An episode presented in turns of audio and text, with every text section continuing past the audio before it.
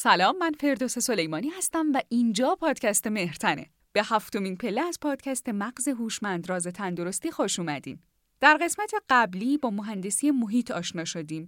همینطور متوجه شدیم که برخی نشانه‌ها که باعث ولع ما میشه رو میتونیم از محیط حذف و یا بعضی نشانه‌ها رو به محیطمون اضافه کنیم. اما در هفتمین پله مهرتن قرار سراغ احساس‌های آغازگر بریم. چرا وقتی حال روحی مناسبی نداریم بیشتر سراغ خوردن میریم؟ ما چه احساسی رو تجربه میکنیم و شناخت این احساسات یا هیجانات چه تأثیری در رفتار خوردن ما داره؟ بریم سراغ صحبت‌های دکتر اختیاری و جواب سوالاتمون رو بشنویم.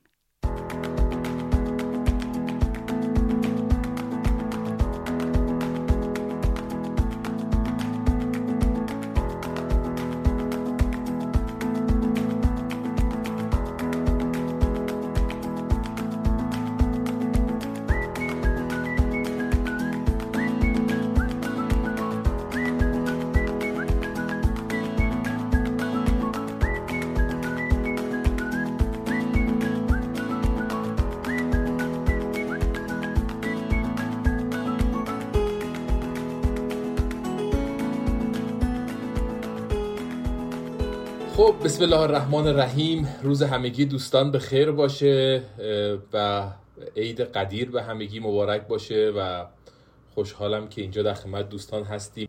یه نکته جالب تو فرایند تغییر این که آدم‌ها تلاش میکنن یه تغییر تو خودشون ایجاد بکنن.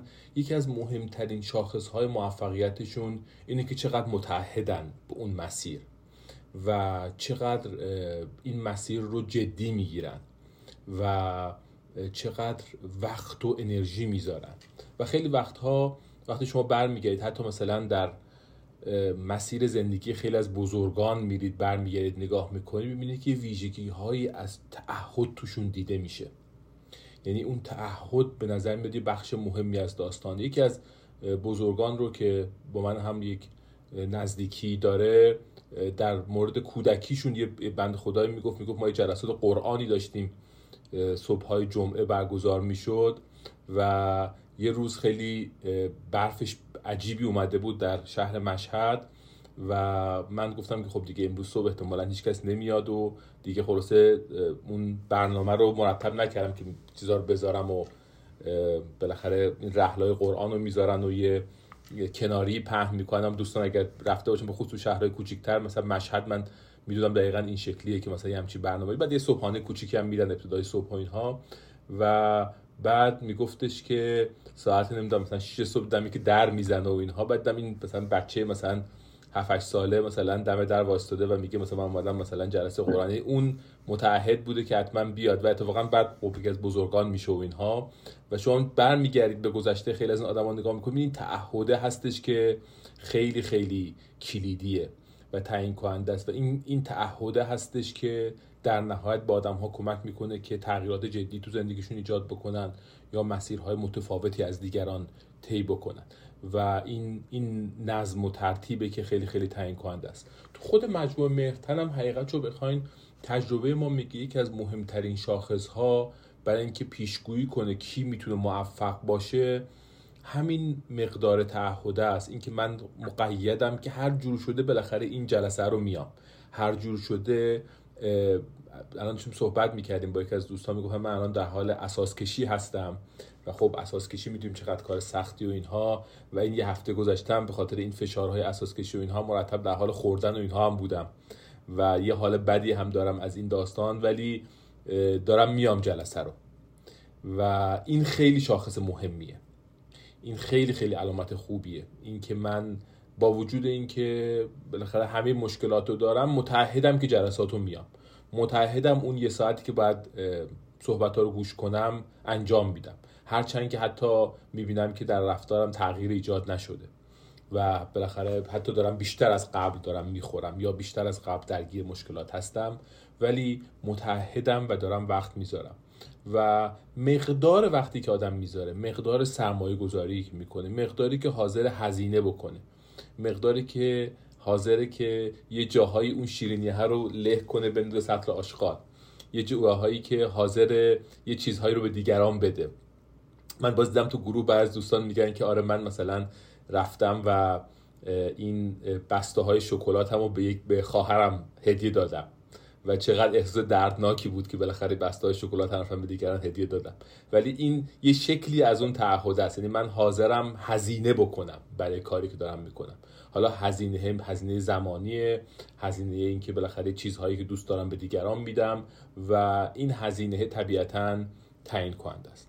اما اون ور قضیه یه چیز جالبی که وجود داره اینه که این تغییره باید با لذت همراه باشه.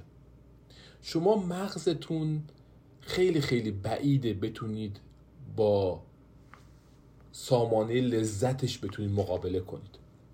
یعنی اگه یه کاری رو انجام میدید که حالتون رو بد میکنه، اگه یه کاری رو انجام میدید که یه رژیمی گرفتید که یه فشاری بهتون داره میاره، احتمال اینکه بتونید ادامش بدید خیلی خیلی سخته. یعنی هر کاری آدم داره میکنه، حتی اونهایی که شما میبینید، اون بچه‌ای که ساعت 6 صبح روز برفی بلند میشه میره جلسه قرآن، مسلماً از رفتن تو اون مسیره یه لذتی هم داره میبره، یعنی یه حس خوبی هم باش همراهه. این حس خوب هاست که در نهایت این حلقه تغییر رو شکل میده، یعنی شروع میکنه به ما این توانمندی رو میده برای اینکه بتونیم پله پله این تغییر رو ایجاد بکنیم. و خیلی وقتا این حس خوبه میتونه تحت تاثیر این باشه که آیا این کاری که ما داریم میکنیم با ارزش هامون، با اهدافمون انطباق داره یا نداره. یعنی وقتی کاری که داریم انجام میدیم با ارزش ها و اهدافمون انطباق داره، حتی اگه کار سختی باشی، حال خوبی بهم میده و اون حال خوب است که این جریان تغییر رو ادامه میده. این حال خوبه باید وجود داشته باشه. اگه حال خوبه وجود نداشته باشه، احتمال این که ما این مسیر رو بتونیم ادامه بدیم خیلی زیاد نیست. به خاطر همین خیلی باید مراقب اون حال خوبه باشیم، خیلی مراقب باشیم که این حال خوبه چطور به ما کمک میکنه که شکل رفتارمون رو عوض بکنیم. و یه جاهایی که میبینیم که یک کاری میکنیم که هم حالمون رو خوب میکنه و هم در راستای این ارزش‌هایی که ما تو فضای مهرتن داریم راجعش صحبت می‌کنیم. مثلا فرض کنید فرد میگه که من امروز رفتم یه نیم ساعتی راه رفتم و حالم خیلی خوب کرد و با این اهداف فضای تغییر رفتار برای سلامت هم منطبقه. احتمال اینکه این کار رو اگه فرد 2-3 بار انجام بده دیگه تبدیل به یه عادت جدی بشه خیلی زیاده و اینجا فرد توی نقطه خیلی خوبی قرار گرفته. یعنی پیدا کرده یه کاری رو که هم حالشو خوب میکنه، هم در راستای اون اهداف و ارزشهاش هست و هم به سمت سلامتیش داره بهش کمک میکنه. خیلی وقتا هنرمندی میخواد پیدا کردن اینها و یه جاهایی که اینها رو میبینید باید دنبالش باشید، باید پیگیری بکنید که خب این حال خوبه، این فضای خوبه چطور ممکنه که به من کمک بکنه که من این تغییر رو ایجاد کنم. یه نکته هم دقت بکنید، این که بالاخره افراد میگن تغییر با درد همراهه، ولی دقت کنید یه وقتی اون درد لذت داره و اون دردی که با لذت شما رو به سمت اون تغییر میبره. یه وقتی من میگم دردی که همراه با لذت و در شما یک احساس مدیریتی داره، یعنی احساس میکنید که من درست درد دارم ولی این درد در مدیریت منه.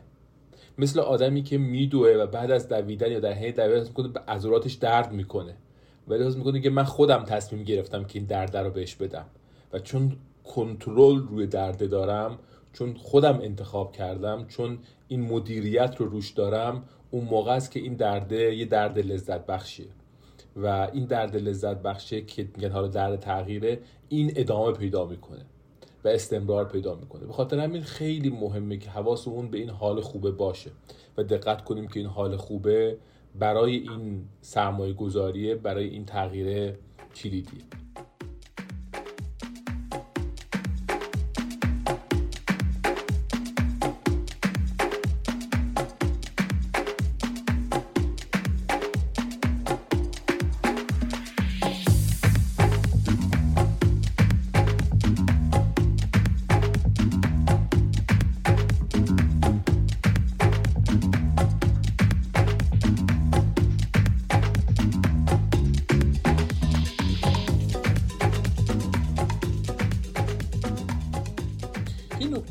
که باز من چند نکته‌ای که اشاره بعد حتما ابتدای جلسه امروز بهش اشاره بکنم، این نکته است که خیلی از اونهایی که دارن با ما الان امروز صحبت میکنن یا ممکن اونهایی که فایل‌های صوتی این جلسه رو میشنون یا فایل‌های تصویری جلسه رو میبینن تا حالا پیش روانشناس نرفته باشن، یعنی تا حالا فرایند درمانی روی فضای روان خودشون رو تا حالا شروع نکرده باشن و فضای مداخلات روانشناختی رو تا حالا تجربه نکرده باشن. حتی تو جمع ممکنه آدم‌هایی باشن که تا حالا پیش دکتر نرفته باشن، یعنی ممکنه ما تو همین جمع آدم‌هایی داریم که میگن که من تا حالا هیچ وقت لازم نشده برم دکتر دوا بگیرم، یا غیر از اون دوره که مثلا بچه بودم و مثلا گلوم عفونت می‌کرد و اینها، توی مثلا 5 6 10 سال اخیر بیاد نمیارم که مثلا دکتر رفته باشم، نیازی برای مداخله طبی داشته باشم. یعنی افراد بالاخره ممکنه تجربه مداخلات روانشناختی یا مداخلات طبی نداشته باشن و این دوره به طور خاص اولین مواجهه باشه براشون در مورد اینکه یه چیزهای باز میشه توش که جنبه‌های طبی یا جنبه‌های روانشناختی داره. و دقت بکنیم این دوره یک دوره درمانی نیست، ما الان دوره هم جمع نشدیم یک کار درمانی انجام بدیم. حامد اختیاری در نقش یک پزشک درمانگر یا روانپزشک درمانگر وارد این جریان نشده. دوستان دیگه هم که الان اینجا هستن از اون عنوان درمانگریشون استفاده نمی‌کنن. ما الان اینجا یک کلاس آموزشی داریم، ما یک دوره آموزشی رو داریم با هم طی می‌کنیم. ما داریم به شما میگیم که خب چطور این سامانه کار میکنه، این مغز شما چطور کار میکنه، بدن شما چطور کار میکنه. شما تو این آموزشه ممکن احساس کنین که نه من واقعا یه جایی از این سیستم هست و از این سامانه هستش که درست کار نمیکنه و یه بهانه‌ای بشه برای اینکه خب بگین احتمالاً من نیاز دارم که یک پزشکی این جنبه‌های زیستی بدن من رو ببینه، یا اینکه یک روانشناسی به من کمک کنه برای یه سری از مشکلاتی که راجبش داره صحبت میشه بتونم کمک‌های از این روانشناس بگیرم برای اینکه من الان دارم متوجه میشم که یه اضطراب جدی دارم که این اضطراب داره باعث میشه که من بیشخوری کنم، یک افسردگی به نظر میاد اون زیر وجود داره که باعث بیشخوری من میشه، یک وسواسی توی رفتار من وجود داره که باعث بیشخوری من میشه. و این یه فرصتیه برای اینکه به فکر این باشید که بالاخره از مداخلات درمانی دیگه استفاده بکنید. و من حقیقتا به دوستان میگم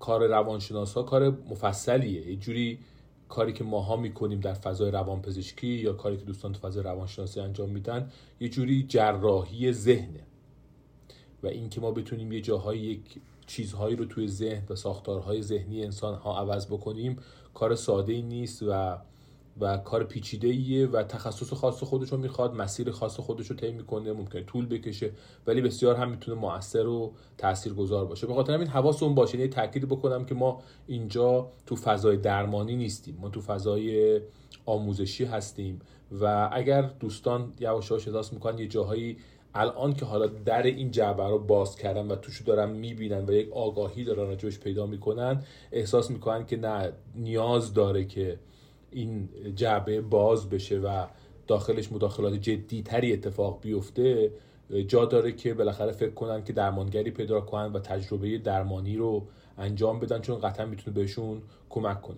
دوستان پرسیدن که از چه رویکرد درمانی رو شما پیشنهاد میکنید. بستگی داره باز به شرایط افراد و متناسب با نیازهایی که دارن. مثال براتون بزنم، مثلا یه موردی من داشتم که چاقی خیلی جدی و وزن خیلی خیلی جدی داشت و بعد که رفتیم لایه ها رو باز کردیم دیدیم یه اضطرابی وجود داره، یه افسردگی، یه حال بدی اون زیر وجود داره. بعد که لایه لایه باز کردیم رفتیم پایین تر دیدیم که این فرد تجارب بدی از صدمات روانی در فضای آسیب های جنسی فرد دیده و فرد تو اون فضا به نقطه‌ای رسیده که احساس کرده اگر وزن خیلی زیادی بگیره این باعث خواهد شد که بهش کمک بکنه که دیگه از نظر جنسی یک فرد جذاب نباشه و یک کمکی بهش خواهد کرد برای اینکه بتونه از اون مهلکه بگریزه، یه جوری پرهیز کنه از اینکه آسیب جنسی دیگه‌ای بگیره و ببینه. و خب رفته عملاً آنچنان اضافه وزنی پیدا کرده که دیگه اون جذابیت ظاهری رو نداشته باشه. و شما وقتی میرید لایه های پایینی رو باز میکنید میبینید اون اصطلاحاً ترومای روانشناختیه که اون پایین وجود داره و این ترومای جدی جنسی که فرد دیده، اون اصطلاحاً سکشوال اسالتی که اتفاق افتاده، اون آسیب جنسی که به فرد وارد شده در طول زمان، این باعث شده که یک درد عمیقی اون زیر وجود داره که اون درده عملاً داره فرد رو به سمت خوردن‌های زیاد هدایت میکنه و لازمه که اون پایین بره و این کار باز بشه و اون آسیبی که ایجاد شده رو بتونن افراد اصلاح بکنن. تو اون فضا خب طبیعتاً یک مداخله‌ای که اصطلاحاً بهش میگن تروما فوکست سایکوتراپی، یعنی سایکوتراپی که تو فضای تروما، تو فضای آسیبه بعد کار بشه و خب باز ممکنه که متناسب با نیاز مثلا لازم باشه برای فرد EMDR انجام داد یا ممکنه که کاگنیتیو پروسسینگ تراپی باید برای فرد انجام، متناسب با اون آسیبی که اون زیر وجود داره. و یک کار کاملا تخصصی، یعنی کسی که باید مثلا تجربه کار تروما داشته باشه رو بتونه انجام بده. کار خیلی از روانشناسای خوب هم تجربه کار تروما ندارن چون جزء کارهای پیچیده است در فضای روانشناسی. و اینها بالاخره ظرافت‌هایی هست که وجود داره و این چیزی که ما تو این جلسات بهش می‌دیم. طبیعتاً تو یک جمع 100 نفر از آدم‌های مختلف که هستن اینجا اون فضای درمان نیست و خوبه که به این نکته هم دقت بکنیم. یه ماجرای دیگه هم که تو همین فضا هست که من خوب بهش اشاره بکنم اینه که کاری که ما داریم می‌کنیم از جنس علم و نفس یه جورایی. شما می‌بینید این عرفا و علمای بزرگ رو که شما دنبال می‌کنید در سیر تاریخ که نگاه می‌کنید، یکی از اهداف اصلیشون این شناخت خود بوده، علم و نفس بوده. و خب علم و نفس اون زمان طبیعتاً بیشتر از جنس مشاهده‌گری بوده دیگه. افراد رفتارهای خودشون رو، اتفاقاتی که در درونشون می‌افتاده رو مشاهده می‌کردن. خیلی از این عرفا رو شما می‌بینید تو این فضا هستن، تلاش می‌کنن که رفتارهای خودشون رو مشاهده کنن. و شما وقتی اشعار این عرفا رو که می‌خونید و می‌بینید که چقدر قشنگ اینها مشاهده کردن رفتارهای بشری رو و توصیف قشنگی از رفتارهای بشری میکنن.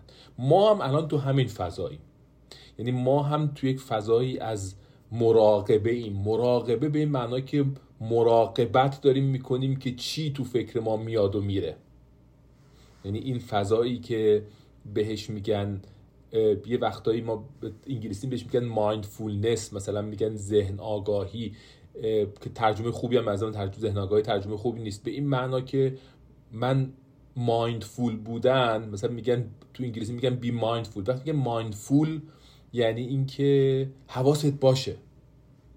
میگه من آدم مایندفوله، من آدم حواسم هست. خب یعنی ذهنم انگار جمعه به اون اتفاقاتی که داره میفته.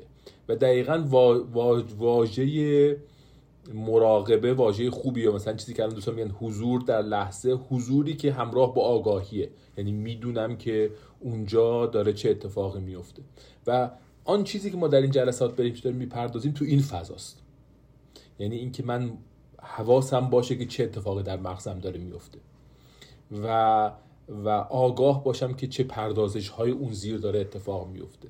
و ما به شما داریم ابزارهایی میدیم که این پردازش ها رو بهتر انجام بدید، ابزارهایی بهتون داریم میدیم که خودتون رو بهتر بشناسید و این آگاهی اتفاق بیفته. و بعد متناسب با شناختی که از خودتون دارید برید و پیدا کنید نیازهای دیگه‌ای که دارید شما.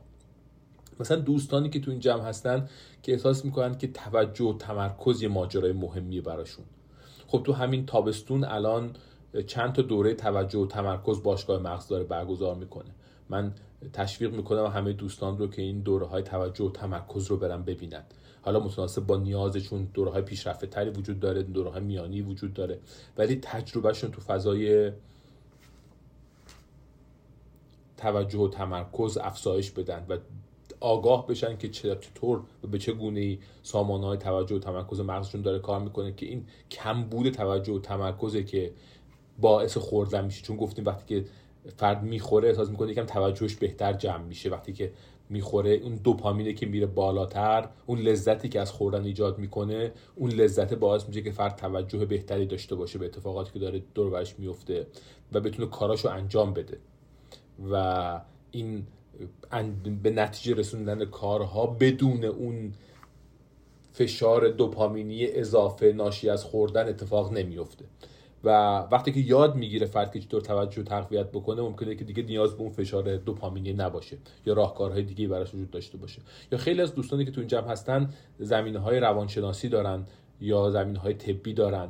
این دوره داروشناسی که الان باشگاه مغز داره برگزار میکنه که چند از دوستانی که تو این جمع هستن بودن تو اون دوره، خب تو همین فضاست. این که من بدونم، آگاهی داشته باشم که چطور سامانه‌های مختلف شیمیایی مغز کار میکنه و داروهای مختلف چطور این سامانه‌ها میتونن تغییر بدن. بالاخره این یه مسیره دیگه، خلاصش ما داریم برای یه مسیر داریم صحبت میکنیم و قرار نیست که یه روز دو روز باشه. مثلا میگن کسی که مثلا این عرفا که میگفتن اینجوری نبوده، میگن آقا مثلا من یه دوره 3 ماهه عرفان گذروندم، الان سرتیفیکیشن عرفان دارم، زدم به پشت دیوار خونه و الان جزء طبقه عرفا هستم و الان یه 30 سالی هستش دارم از اون سرتیفیکیشن استفاده میکنم. این شکلی نیست دیگه. یعنی قراره که، یعنی اصلا شما مثلا میگین مثلا راجع به صحبت میگین، مثلا وقتی میگن یه کسی مثلا عارفه، انگار در همه زندگیش جریان داره. این استمرار داستانه. حتی شما مثلا خیلی وقتا می‌بینید این کلاس‌های اخلاقی که افراد شرکت می‌کردن و شرکت الان دیگه شاید به اون شکلش کمتر وجود داره و مثال‌هاش بود قبلا در تهران. مثلا من یادمه که جلسات آقای حق‌شناس بود در بازار تهران و مثلا جمعه بعد از ظهرها یه گروه مشخصی از آدم‌ها به طور ثابت می‌بینید مثلا 10 سال این جلسات دارن آدم‌ها شرکت می‌کنن، 20 سال دارن شرکت می‌کنن. یعنی بحث این نیست که مثلا من میرم گریجویت میشم، آقا من در اخلاق گریجویت شدم و این هم دیگریم هست این پشت و مثلا دکترای اخلاق دارم و اینها. این به خاطر اینکه این جریانات، یعنی آدم‌ها به این نتیجه رسیده بودن در همه این سال‌ها که خب اخلاق درسی نیست که کسی گریجویت بشه، یعنی گریجویشنی وجود نداره. یعنی شما حتی عرفای بزرگ هم مثلا میرفتن باز کلاس شرکت می‌کردن. یعنی مثلا طرف میدونی مثلا 80 سالشه میگه آقا یه درسی ما بده، مثلا یه چیزی ما بده، مثلا میدونی، یعنی هنوزم در سن 80 سالگی میره کلاس شرکت میکنه، میگه من هنوزم باید یاد بگیرم، هنوزم باید یک درگیر این فراینده باشم. کاری که ما داریم میکنیم از این جنسه. یعنی ما تو فرایندیم، داریم پله پله با هم این وارد این جریان میشیم و این آگاهیه رو میخوایم ادامه بدیم و استمرار بدیم و بالاخره قرار این جریان ادامه پیدا کنه. ما تو این جمعی که الان هستیم و این کلاسی که داریم متعهدیم که حداقل این 6 ماه رو، این دوره رو کامل کنیم. اگه بتونیم به 1 سال بتونیم حداقل برسونیمش، به نظر من اتفاق خوبیه، ولی بالاخره یک استمراری قراره تو این داستان وجود داشته باشه.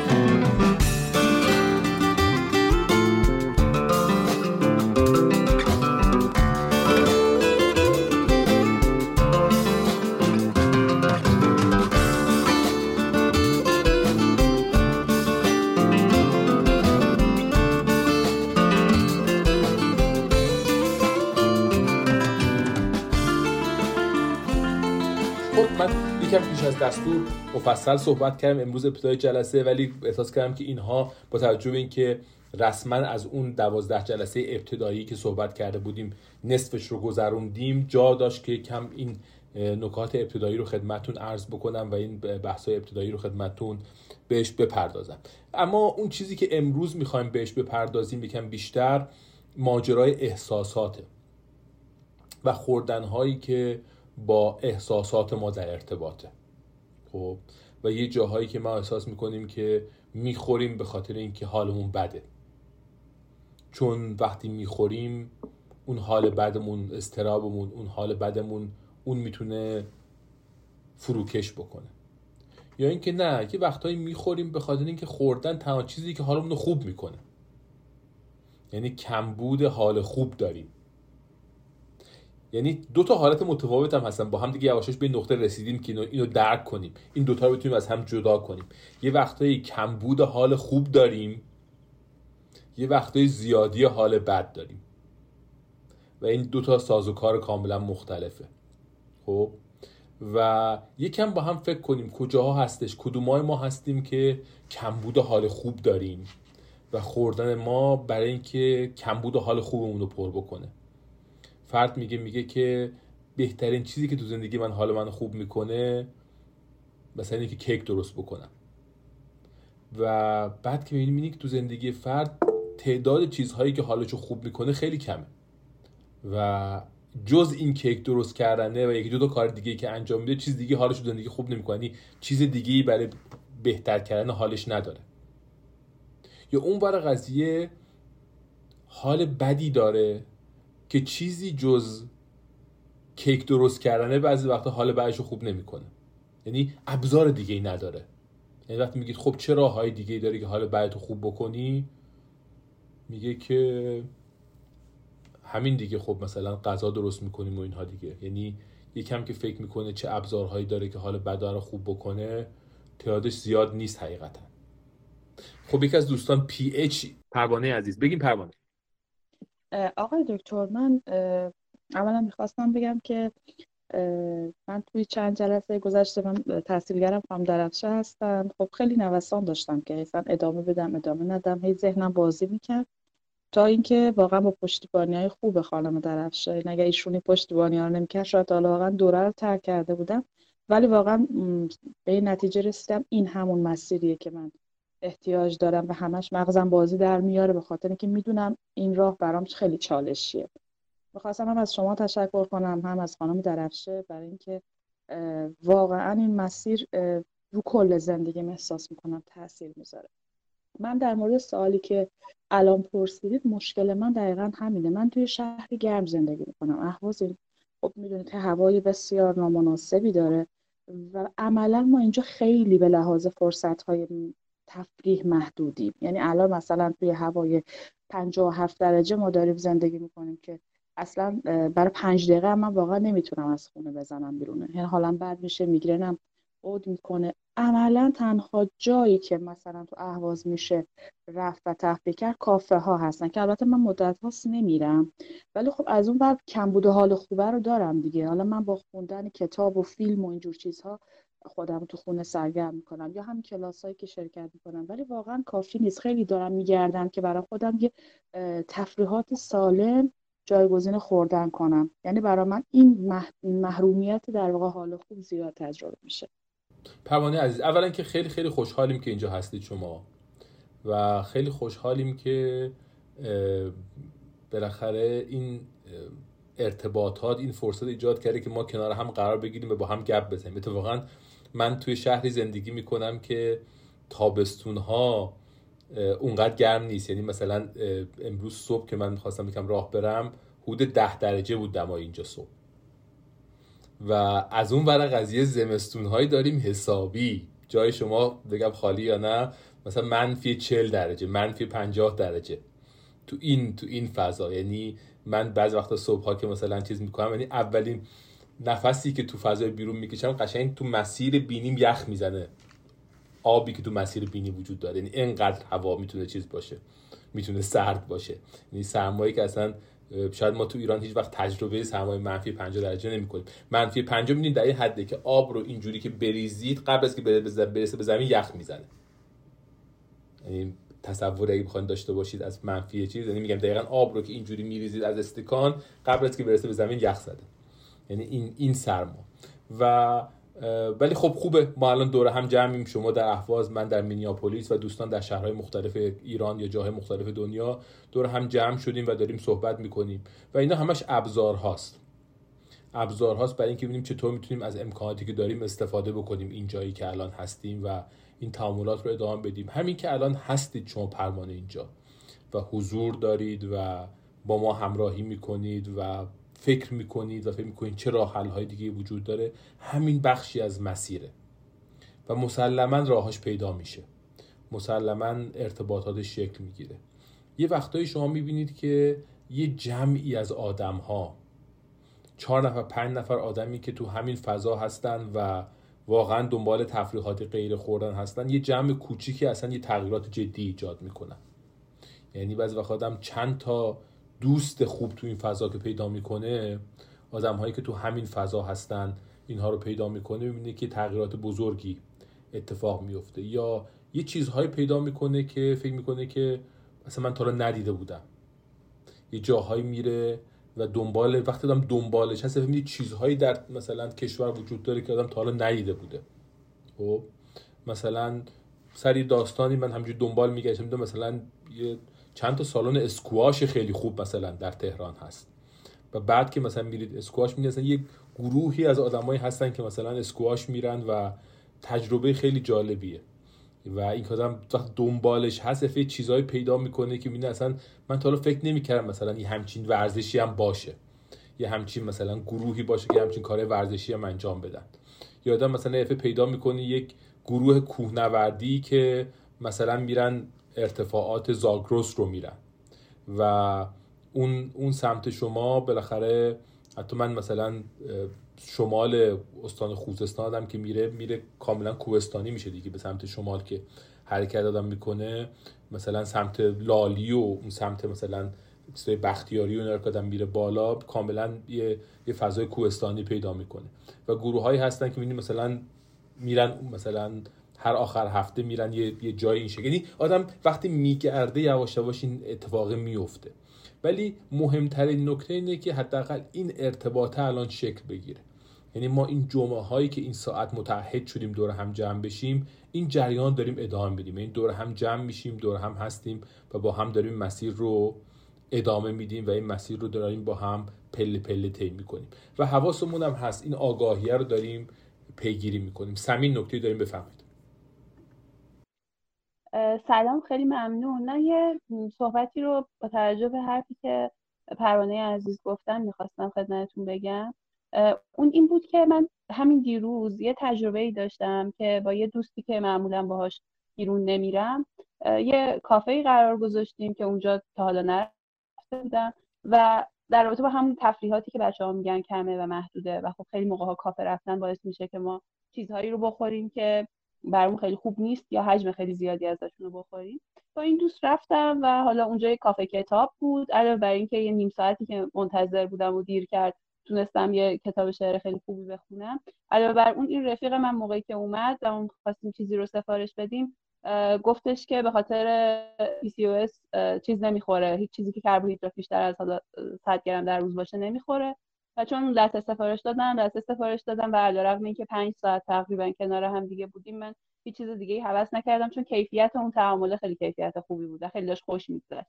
و حتی بعد از ظهر که مثلا بعد از یه جلسه دیگری داشتم میرفتم خونه، اون حالا کیکی که مثلا تو اون جلسه داده شده بود رو گذاشتم روی میز و بعد رفتم خونه و بعد فکر کردم که چرا تونستم به راحتی این کارو بکنم، دیدم به خاطر اینکه کیفیت تعاملات اجتماعی اون روزم خیلی لذت بخش بوده. یعنی به عنوان در حقیقت فعالیت هایی که توی محیط هایی که معمولا ممکنه ما عادت داشته باشیم کالری های زیادی مصرف کنیم یا چیزایی که خیلی برامون خوب نیست بخوریم، میشه توجه داشت به این که خیلی موقع ها آدمایی که باهاشون داریم لذت رو میگذرونیم و حالا لذت های دیگه‌ای که تو اون فضا غیر از خوردن هست هم شاید بتونیم ازشون استفاده کنیم. دقیقاً همینطوره و این پیدا کردن لذت هایی که غیر خوردن هست و دنبال کردن جزء بحث هایی که ما تو جلسه بعد هم خواهیم داشت. راجع به فعال سازی رفتاری صحبت میکنیم و راجبش بحث خواهیم کرد، ولی پیدا کردن لذت هایی که توش خوردن نیست و تعدادش هم کم نیست. یعنی یواشاش که آدم میگرده میبینه که چقدر مثلا آدم هایی هستن که کارهای جالبی میکنن و هر شهر و هر محیطی هم متفاوته دیگه. ولی مثلا الان اینجا سپیده اشاره کرد به گروههای کتابخوانی، افرادی که مثلا هر ماه یک کتابی انتخاب میکنن میگن با هم میخونیم و بعد میان انتهای ماه راجعش صحبت میکنن با هم دیگه. یعنی شما یه جمعی رو پیدا میکنید که اصلا آنچنان لذتی داره این که آدم هر هفته یک کتاب یا هر ماه یک کتاب جدیدی بخونه و بالاخره این کارو جلو ببره. یه وقتایی افراد حتی مثلا سوالشون این شکلی میگن ما چی بخوریم چاق نشیم و اصلا سوال اشتباهی دیگه. میگن یعنی بحث اینه که مثلا کدوم کیکو بخوریم که چاق نشیم و مثلا کیک چوری درست کنیم که لاغر کننده باشه. یعنی می‌بینید اصلا مشکل اینه که بالاخره فرد یه مهارتی داره در کیک پزی، میخواد همون مهارت رو ادامه بده دیگه. یعنی میخواد اون ارتباطه وجود داره، میخواد حالا کیک‌های رژیمی بپزه، یعنی در حالی که شاید اونم اتفاق خوبیه، اونم بازم اتفاق جالبیه. یعنی که فرد میگه که من میخوام کیک‌های رژیمی بپزم و خب اتفاق خوبیه. یعنی که حواسم هست بالاخره کیک چند تا پیمانه روغن تو این کیک آدم میریزه که کیک پخته میشه. یعنی کسی کیک میپزه میدونه که چقدر روغن میخواد این کیک تا بشه آدم بتونه اون کار انجام بده. ولی اینکه بتونه آدم کاری پیدا کنه که واقعا این فضا رو نداره باز جالبه. ولی نکته باز کلیدی که وجود داره، دقت کنید ما جلسه پیش که راجع به مهندسی محیط صحبت کردیم، بحث اون مهندسی رفتار نبودا. یعنی ما نگفتیم که خب مثلا اینو نخورید، این کارو نکنید، از این فردا غذا این شکلی بخورید. ما گفتیم که محیطتون رو شروع کنید تغییر بدید. ما راجع به تغییر تو رفتارها صحبت نکردیم اصلا. هنوز اصلا وارد این که بگیم فلان کارو بکنید فلان کارو نکنید نشدیم. گفتیم توی محیطتون چیزهایی رو عوض بکنید و رفت تو تعاملاتی که دارید، آدم‌های جدید رو پیدا کنید تو محیطتون، محیط‌های جدید پیدا کنید. اگر آجیل رو میزتون هست، آجیل رو میز رو بردارید. ولی نگفتیم آجیل نخورید یا نگفتیم که مثلا این چیزا این شکلی رو به این شکل تغییر بدید. این که چه چیزی میتونید تو محیطتون عوض بکنید. یکم البته ممکنه که احساس کنید که اینا خط بینش خط خیلی خیلی دقیقی وجود نداره، یعنی یک تفکیک خیلی دقیقی وجود نداره. ولی دقت کنید ما تاکیدمون روی مهندسی محیط بود جلسه گذشته و هنوز رو فضای مهندسی محیط هستیم و می‌خوایم محیط ها رو، اون تغییراتی که می‌تونیم بدیم رو ایجاد کنیم. جز اون چیزایی که تو محیط می‌خوایم عوض بکنیم، دوستان و آدم‌ها و اطرافیان و ماها جز اون محیط تغییر ما هست.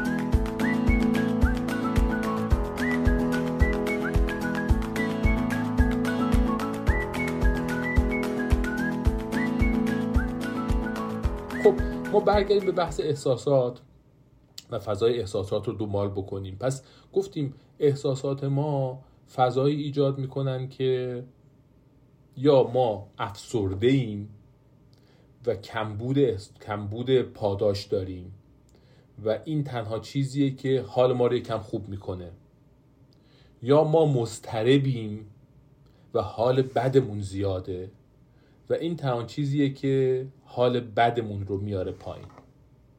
طبیعتاً اونهایی که حالشون بده بیشتر شما میبینید اون افسردگی، بیشتر میبینید که بچه شیرین بخوره، خورد چیزای مختلف بخوره، این حال بد رو بیاره بالاتر، اون افسردگی رو مدیریت کنه.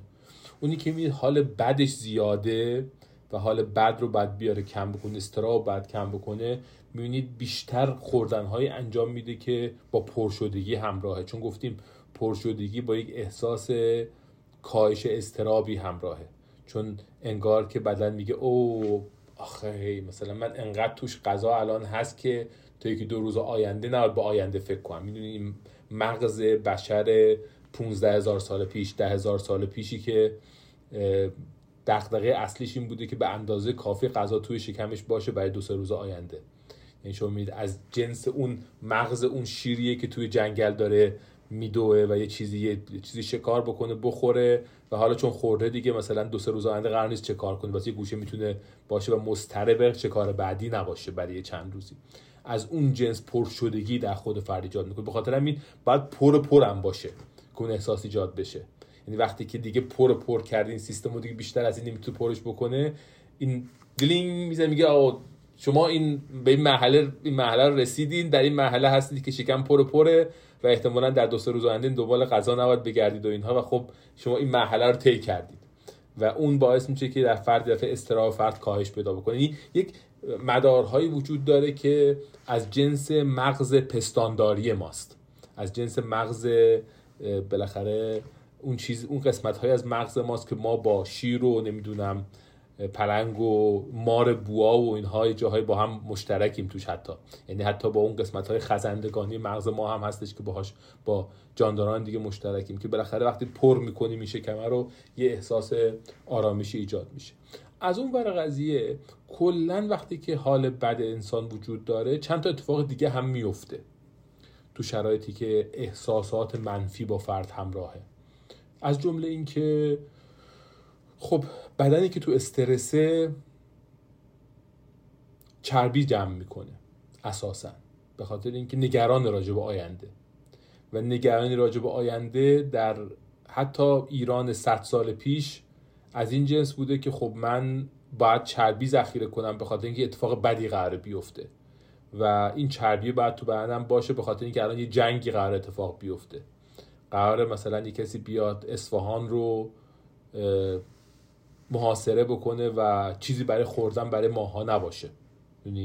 یعنی این سابقه تاریخی که وجود داره، استراب وقتی اتفاق میفته، استراب از این جنس نبوده که دوست من مثلا توی فیسبوک منو آنفالو کرده، میدونین اون الان استراب در ما ایجاد میکنه ولی اون قطعا خطر کشته شدن برای ما ایجاد نمیکنه یا خطری این که من نیاز داشتم چربی ذخیره کنم اتفاق نمیفته. ولی قبلا وقتی که استرابی بوده از جنس عموما خطرها از جنس کشته شدن بوده، از جنس قحطی بوده، از جنس این بوده که غذا نبوده برای مدت، یعنی جنس مشکلات مردم در این سطح بوده دیگه و این مشکلاتی بوده که با ذخیره چربی امکان خوبی ایجاد می‌کرده و به خاطر همین کلشوم این زمان، یعنی ناصرالدین شاه خیلی قدیم نیست دیگه، ناصر مال 100 خورده سال پیشه و ناصرالدین شاهی که مال 100 خورده سال پیش، شما زنان زیبای درگاه ناصرالدین شاه که نگاه میکنید میبینید که خب همه، یعنی اضافه وزن داشتن یه چیزی بوده دیگه، یک امتیازی بوده به خاطر اینکه فرد میتونسته زنده بمونه تو شرایط پیچیده. و من مادر بزرگم باز تعریف میکنم، چون دختر خان بودن و اینها، برام تعریف میکردن که اصلا این چیز بوده، مثلا افتخار بوده برای مثلا دخترای مثلا چیز که میرفتن مثلا همون قسمت همون که برای اینها مثلا قرق میکردن، این چیزهای تشتای بزرگ سینی که بود، تشتای بزرگ مسی که بوده که مثلا توش آب میریختن اینا مثلا حمام میکردن، یا مثلا نصف روز که مثلا اون حمام که الان بهش میگن اسپای امروز است دیگه، میرن مثلا اسپا و اینها، اون فضای این بوده که تو اون تشت بزرگ مثلا مسی وقتی که دختر مثلا مهدی بیگ میشسته هیچ آب داخل اون تشت نمیمونده دیگه، یعنی مثلا این افتخار این بوده که مثلا فلانی مثلا داخل تشت مثلا میشینه دیگه آبی داخل تشت نمیمونه، یعنی این از جنس چیز بوده، از جنس افتخار بوده که مثلا من کسی بودم که تو تشت وقتی میشستم آب تو تشت نمیموند. و خب این فضاست دیگه، این فضایی که زمان چیز مناسبی بوده و خب حقیقت اینه که متوسط عمر آدم‌ها در زمان دوره ناصرالدین شاه و قبلش هیچ حدودی میدونیم در ایران چقدر بوده. متوسط امید به زندگی در ایرانیا بوده 40 سال بوده، یعنی به طور متوسط حدوداً 40 سال عمر می‌کردن آدم‌ها. خیلی‌ها یعنی میدونی، یعنی متوسط سن آدم‌ها 40 سال بوده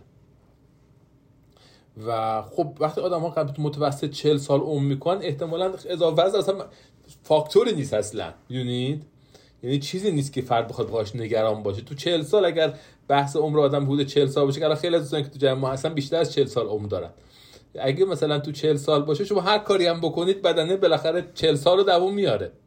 ولی الان مشکل مثلا 50 و 60 و 70 و 80 و این هاست که آدم بالاخره بعد یکم نگران باشه و یکم بالاخره بیشتر از بدنش مراقبت کنه و شما میبینید که فضا تغییر کرده دیگه. به خاطر همینه که اصلا ما با یک محیط جدید مواجه هستیم و به خاطر همین خیلی از پاسخهای بدنی ما متناسب با شرایط اون زمانه، یعنی اون شرایطی که بالاخره در شرایط استرس واقعا بدن باید چربی ذخیره میکرده. و الان اگر بخوایم از اون فضا خارج بشیم، از اون فضا بیایم بیرون، باید بالاخره ابزارهای جدیدی ایجاد بکنیم، آموزش‌های جدیدی پیدا بکنیم، راهکارهای جدیدی پیدا بکنیم. هم اضطرابه اونقدی مهم نیست که 100 سال پیش بوده، چون اضطرابه در 100 سال پیش یه چیزی بوده که کمک میکرده که ما از بین نریم، نگرانیه کمک میکرده که ما بالاخره راهکارهایی پیدا کنیم که کشته نشیم. ولی دیگه اون سازوکار الان دیگه وجود نداره دیگه، اون نگرانی ها از این جنس وجود نداره. الان آدم ها به خاطر گرسنگی نمیمیرن عموما، در بسیار از کشورهای متمدن دنیا بالاخره آدم ها به خاطر گرسنگی، در حالی که چیزی بودی که واقعا 100 سال پیش به خاطر گرسنگی میمردن، یعنی اصلا نوع تهدیدها متفاوت بوده. الان تهدیدها شکل دیگه پیدا کرده و طبیعتاً سامانه زیستی ما به این سرعت تغییر نمیکنه. سامانه زیستی ما به این سرعت شکلش عوض نمیشه. هرچند که خب سامانه‌های یه سری از سامانه‌های مغزی شما می‌بینید در طول زمان داره تغییر میکنه. مثلا سامانه زیبا شناختی مغز ما کاملا تغییر کرده. یعنی شما وقتی که میگم عکس‌های دربار رضا شاه رو چیز رو ناصرالدین شاه که نگاه میکنید، الان هر چی نگاه میکنید میگین که زشته. چرا مثلا این؟ یعنی چیزی که الان شما زشت میبینید اون زمان بسیار زیبا بوده. و به سامانه یه سری از سامانه‌های مغزی شروع می‌کنه عواشه‌اش تغییر کردن، ولی همه چی تغییر نمی‌کنه.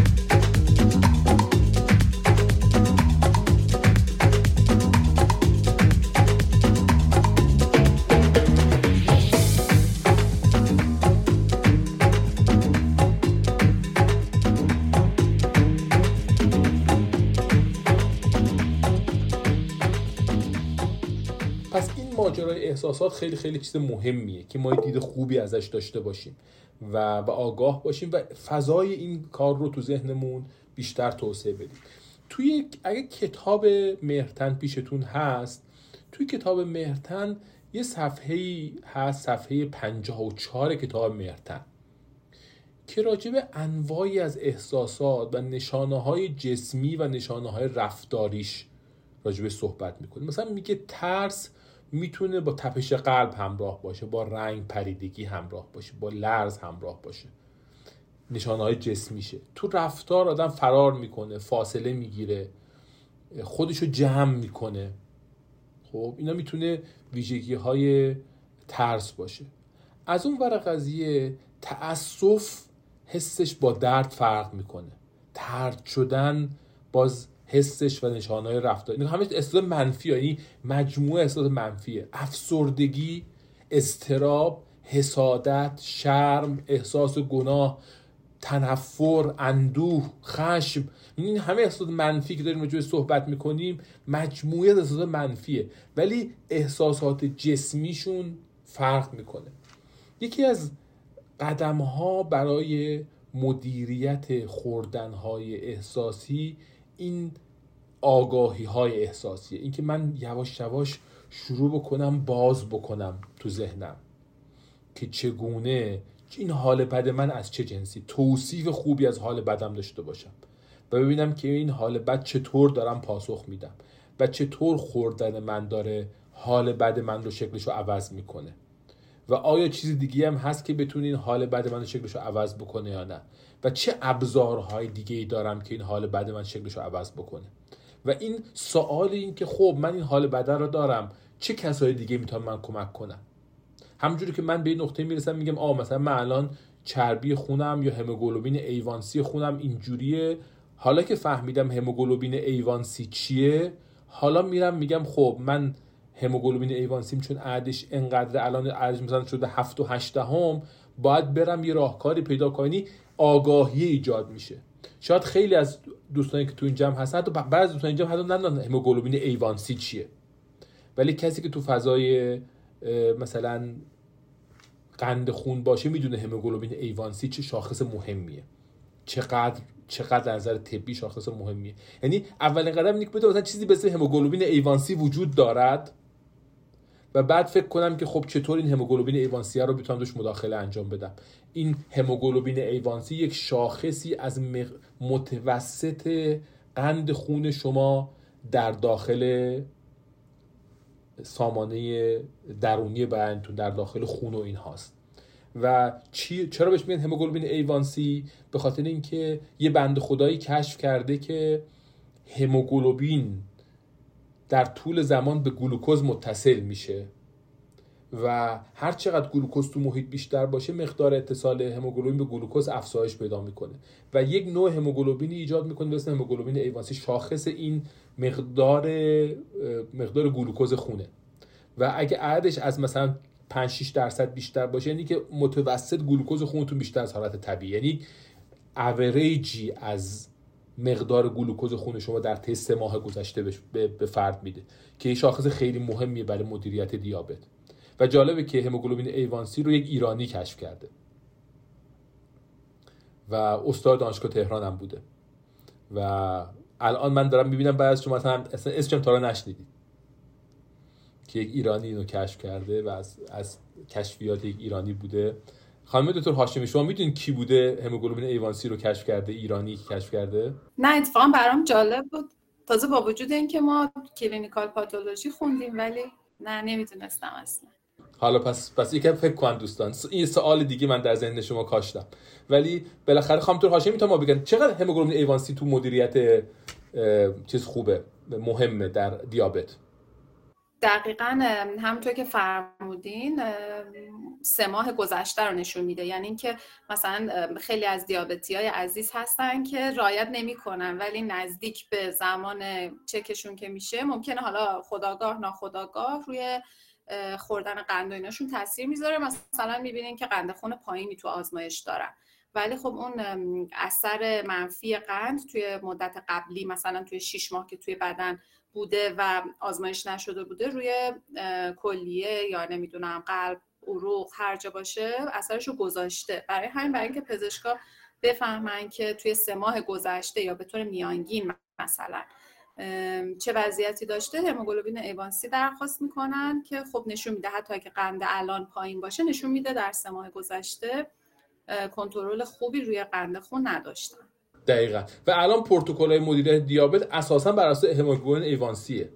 یعنی درسته که مقدار قند ناشتای فردم خیلی مهمه ولی خیلی وقتا این که الان درست شما درمان گرفتی یا نه درمانتون بعد تغییر پیدا بکنه بر اساس هموگلوبین ایوانسی تنظیم میشه. و خب تا من ندونم هموگلوبین ایوانسی چیه اصلا دنبال این نمیرم. همین ماجرا راجع به احساسات هم وجود داره. شما باید اول احساساتتون رو بشناسید، بدونید چه احساساتی دارید، چطور احساس به خوردن منجر میشه و بعد توی احساساتتون میتونید اینا رو از هم باز کنید. ببینید من واقعاً تو احساساتی که دارم آیا من الان درگیر خشمم، اندوهم، تنفرم، حتی تعجبم، شرمم، تأسفم، حسادت، طردشدگی، بی‌اعتمادی، ناتوانی، افسردگی، اضطراب، یعنی و این تفکیک اینها در درون خودم و بعد اینکه چه محرک هایی و چه افکاری این احساسات رو ایجاد میکنه و بعد اینها چطور به خوردن من دامن میزنن و این آگاهی اتفاق باید بیفته. یعنی من دنبال این آگاهی باید باشم و این آگاهی اون چیزی که برای من مسیر من روشن میکنه.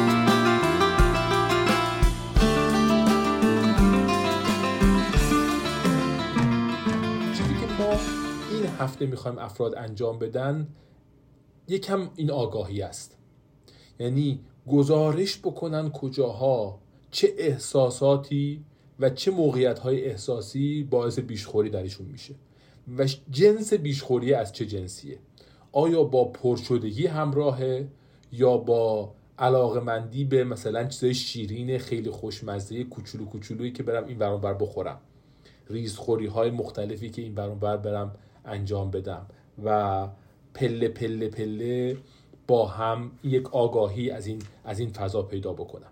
همزمان که ما داریم اون ماجرای مهندسی محیط رو هم داریم دنبال میکنیم، یعنی قراره که افراد هفته گذشته قرار بود 1 یا 2 تغییر تو محیط اطرافشون ایجاد بکنن، این هفته 1 یا 2 تغییر دیگه، و قرار نیست بعضی دوستا من دیدم به شکل انقلابی رفتن زندگیشون متحول کردن و اینها، که خب خیلی اتفاق خوبیه، خیلی جالبه، من میبینم کاری که دوستان دارن انجام میدن. ولی همین که من هر هفته بتونم 1 تغییر کوچیک، 2 تغییر هنرمندانه بگم مثلا یه تغییر من این بوده که من دوستانی پیدا کردم که بوک کلاب میرن، باشگاهی هستش که میریم با هم کتاب میخونیم، این یه تغییر تو محیط منه، یعنی یک دوستانی که بیشخوری ندارن رو پیدا کردم و دارم توی مسیر حرکت میکنم. یه همچین فضایی رو دنبال باید بکنیم و پیگیری بکنیم.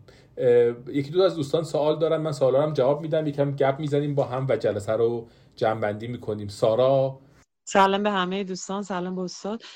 استاد من جلسه پیشم همین حس رو تجربه کردم در مورد مهندسی محیط که گفتید، به شدت مقاومت بر اومد بالا و الان که داشتید احساسات رو بیشتر توضیح میدادید ترسم بود، یعنی تپش قلبم داشتم که دقیقاً ترس از شکسته به شدت اومد بالا. بعد الان توی صحبتاتون گفتید که محیط و دوستان و آدم و اطرافیانمون رو باید تغییر بدیم، بازم من رفتم توی حذف، ذهنم رفت برای حذف. بعد همینطور که داشتی صحبت میکنی گفتم خب چرا حذف، چرا اضافه نکنم مثلا آدمایی که این شکلی هن. یکم ترسم اومد پایین ولی همچنان تو بدنم اون ترس رو احساس میکنم. این مقاومت طبیعیه؟ 100% طبیعیه، 100% طبیعیه. و اینکه دارید مقاومت رو میبینید خیلی جالبه، یعنی این نشانه خیلی خوبیه، یعنی شما آگاهید و این آگاهی داره توسعه پیدا میکنه که مقاومت‌ها رو میبینید. خیلی از آدم‌ها مقاومت‌ها رو نمیبینن تو خودشون و حتی جالبه که من تو جلسات تراپی که دارم عموماً با آدم‌ها راجع به مقاومت‌هاشون صحبت نمی‌کنم، چون وقتی راجع به مقاومت‌هاش صحبت می‌کنم جلسه بعد نمیان دیگه. یعنی اگر بخوام کسی تو کلینیک نگه دارم، یعنی اگه بخوام کسی کاری کنم که فردا نیاد، یکم راجع به مقاومت‌هاش صحبت کنم و چی داره پشت مغزش اتفاق میفته که این احساسو داره انجام میده، جلسه بعد دیگه نمیاد. یعنی کاملا میبینم که آدم‌هایی که به خصوص چون خیلی از مریضایی که من دارم خب سطح اجتماعی خیلی بالایی ندارن و بالاخره فقر فرهنگی جاهایی وجود داره، شما میبینید که یک کم میرید اون پشت، لایه‌های پشتی رو براشون باز می‌کنین، جلسه بعد نمیاد، به خاطر اینکه مقاومت شکل میگیره و دیگه شکل، یعنی به فرد کمک میکنین که اون پردازش‌های پشتی رو ببینه، اون چنان دردناکه که فرد دیگه نمیاد.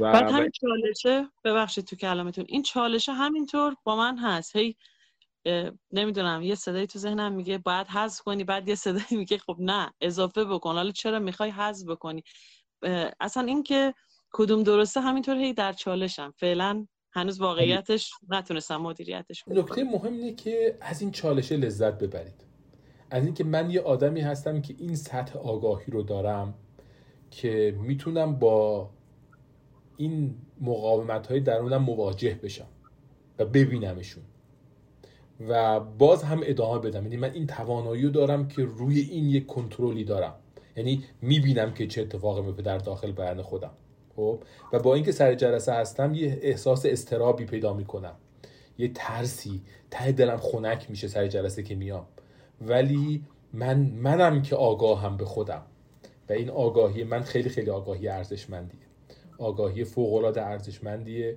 و بسیاری از آدم‌ها وقتی که این درد رو احساس میکنن دیگه نمیان، چون احساس میکنن کنترل رو اون درد ندارن و امیدشون رو از دست میدن و ناتوان میشن در ادامه دادن، در حالی که شما دارید ادامه میدید و این خیلی خیلی اتفاق مهمیه و فوق‌العاده ارزشمنده. من خوشحالم که بالاخره ما آدم‌هایی داریم تو گروهمون که اینقدر آگاهن و این آگاهی رو دارن میبینن، در این حال قضیه مقاومت‌ها رو دارن میبینن. اینکه داریم توان دیدن مقاومت‌ها یه مرحله خیلی خیلی ارزشمندیه. من رسیدم به یک نقطه‌ای که این توان رو دارم که این مقاومت‌های درون خودم رو ببینم و باهاشون مواجه بشم و احساسشون بکنم، ولی در کنار قضیه هم بشینم و باهاشون صحبت بکنم و بگم خب مذاکره می‌خوایم با هم بکنیم، ببینیم که چه راه حل‌های دیگه‌ای داریم. پوریا سلام دکتر، روزتون بخیر. والا من دیروز امتحان بوشیمی بود، بعد اتفاقا این هموگلوبین ایوانسی هم جز به سوالامون بود. بعد بابت همین اون کاشفی که گفتید و همچنان تو ذهن هم هستش، آقای ساموئل راهبر بود اگر اشتباه نگم، و کاشف دانشمند ایرانی تبار بودن ولی مثل اینکه یهودی هم هستن. یعنی بله دکتر راهبر میدونید استاد دانشگاه تهران تا قبل از انقلاب، استاد دانشگاه تهران 17 سال استاد دانشگاه تهران بوده و میگه، خودش میگه من یه دستنویسی از ایشون به زبان فارسی دارم که فوق العاده خوشخط بوده ایشون، یعنی بسیار خوشخطه. من توی سری از سخنرانی هام راجع به این صحبت کردم، اگه دوستان برگردن سری سخنرانی شاید مثلا پیدا کنن کدوم سخنرانی من صحبت کردم، ولی راجع به صحبت کردم و ایشون میگه که در همه 17 سالی که من استاد دانشگاه تهران بودم یه روز مرخصی نگرفتم و 300,000 نمونه هموگلوبین خون رو تو ایران چک کرده. 300,000 نمونه چک کرده ایشون، یعنی آدم انقدر پرکاری بوده. و بله از چیز بوده، از هموطنان یهودی ما بوده و بعد که بالاخره تو شرایط انقلاب و اینها از ایران خارج میشه، ولی همیشه اون اتصال چیز رو داشته. یک مقاله مجله دانشگاه علوم پزشکی تهران راجع به ایشون منتشر میکنه، از ایشون میخوان که مثلا متنی بنویسه که اون متن رو برای دانشجو دانشگاه علوم پزشکی تهران بنویسه و اونجا میگه که مثلا کار کنید، تلاش بکنید، خیلی چیزا و اینها، و میگم یه خط فوق العاده بسیار هم زیبا نوشته. و خب به جرئت میگم که خب اگر واقعا اینا یعنی اسم ایرانی تبار بهشون نذاریم، واقعا یعنی از اینها ایرانی تر ما کمتر آدم داریم، یعنی 100% ایرانی هستن اینها. و خب بالاخره متاسفانه ما تو سالهای اخیر کم توجه کردیم به اهمیت تنوعی که ما تو ایران همیشه داشتیم و بالاخره باید خیلی مراقب این تنوع باشیم، این تنوع افکار و عقاید و آدم‌های متفاوتی که توی مملکت سالها زندگی می‌کردن. حالا کسی بالاخره هر کسی یه باوری برای خودش داره و ما خیلی از اینها رو متاسفانه این تنوع رو از دست دادیم و این کشور رو خیلی آسیب پذیر می‌کنه. و شما می‌بینید که اتفاقاً چقدر وقتی شما برمیگردید به منش ائمه ما و پیامبر ما می‌بینید چقدر اینها تیز بودن، چقدر پذیرش وجود داشته برای تفکرات و آگاهی‌های مختلفی که وجود داشته و ما واقعا درصد کوچیکی از اون پذیرش رو متاسفانه نداریم دور زمونه. ولی به هر حال داستان ایشون داستان بالاخره غم انگیز خارج شدن آدم‌های بسیار بسیار ارزشمند کشور ماست، ولی امیدوارم که بالاخره ما سازوکارامون رو به نوعی شکل بدیم که بتونیم این سرمایه‌ها رو از دست ندیم. ولی به هر حال بله آقای سام راهبر ایشون اسم چیزش مثل که ساموئل بوده اسم چیزش، ولی خب اصلا با سام راهبر چیز بوده و حتی یک اسم دیگه فارسی هم فکر کنم داشته، فرهاد ساموئل راهبری هم چیز بوده، اون اسم تیکه مذهبی اسمش بوده. مهدی شما سوال داشتی بپرسید. بله دکتر سلام، خسته نباشید. من یه بحثی که برام این مثلا 1-2 هفته پیش اومد اینه که یه مقدار من همیشه مثلا آدمی بودم که مثلا تناسب اندام داشتم، الانم دارم ولی مثلا لباسو که میدم تو شلوار و مثلا اون کمربند رو میبندم یه کوچولو مثلا شکم معلوم میشه، یعنی مثلا BMI هم شده 26.5 مثلا. خب و خیلی مثلا دوستان ریاکشن نشون دادن مهدی مثلا چاق شدی. بعد جالبه اصلا من رشتم تغذیه است و میدونم که چاق یعنی BMI بالای 30 و من بالای 30 که نیستم، من اضافه وزنم.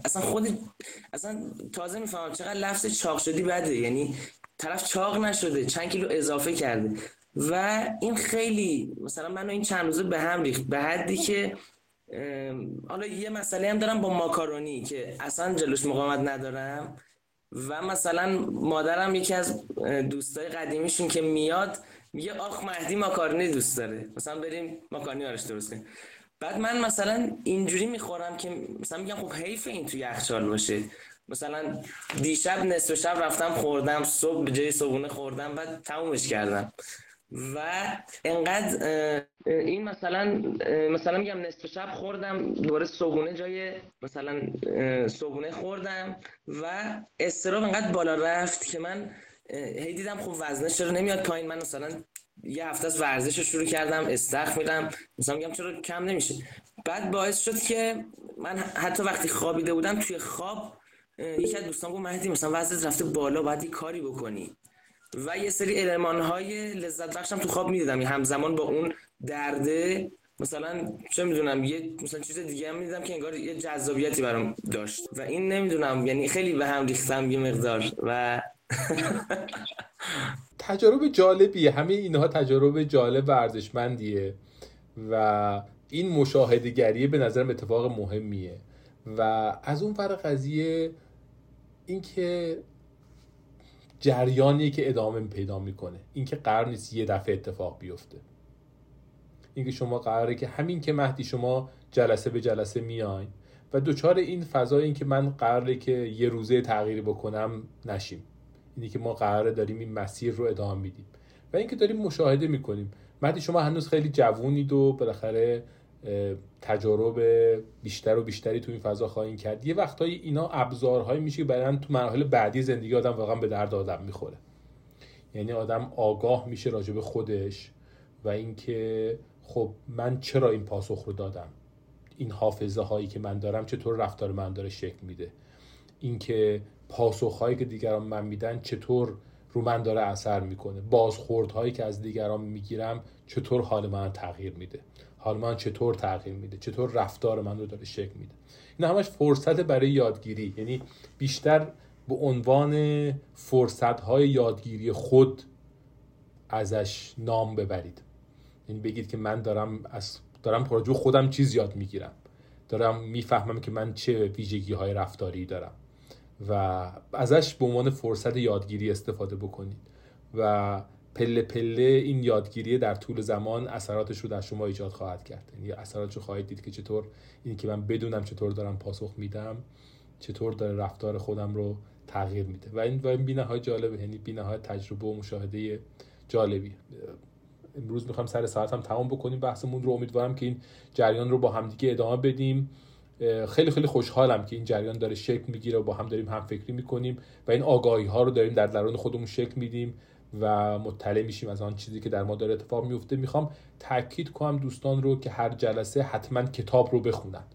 کتاب شما خیلی خیلی مسیر مهمیه، خیلی از اجزایی که داخل کتاب است ما سر جلسه صحبت نمیکنیم و تاکید میکنم که حتما کتاب رو بخونید، مقید بشین و حتی چند بار بخونید هر فصلی رو و راجبش به خودتون فکر کنید. یعنی یکی از مهمترین شاخصهای تعهد ما خوندن کتابه، هر جلسه بخونید و هر جلسه هم یک مقدار کمی واقعا مطلب داره میتونید قشنگ تو اون هفته بخونید و پروسسش کنید و پردازش کنید. انشالله این مسیر رو ما با هم دیگه ادامه خواهیم داد. روز همگی دوستان به خیر باشید.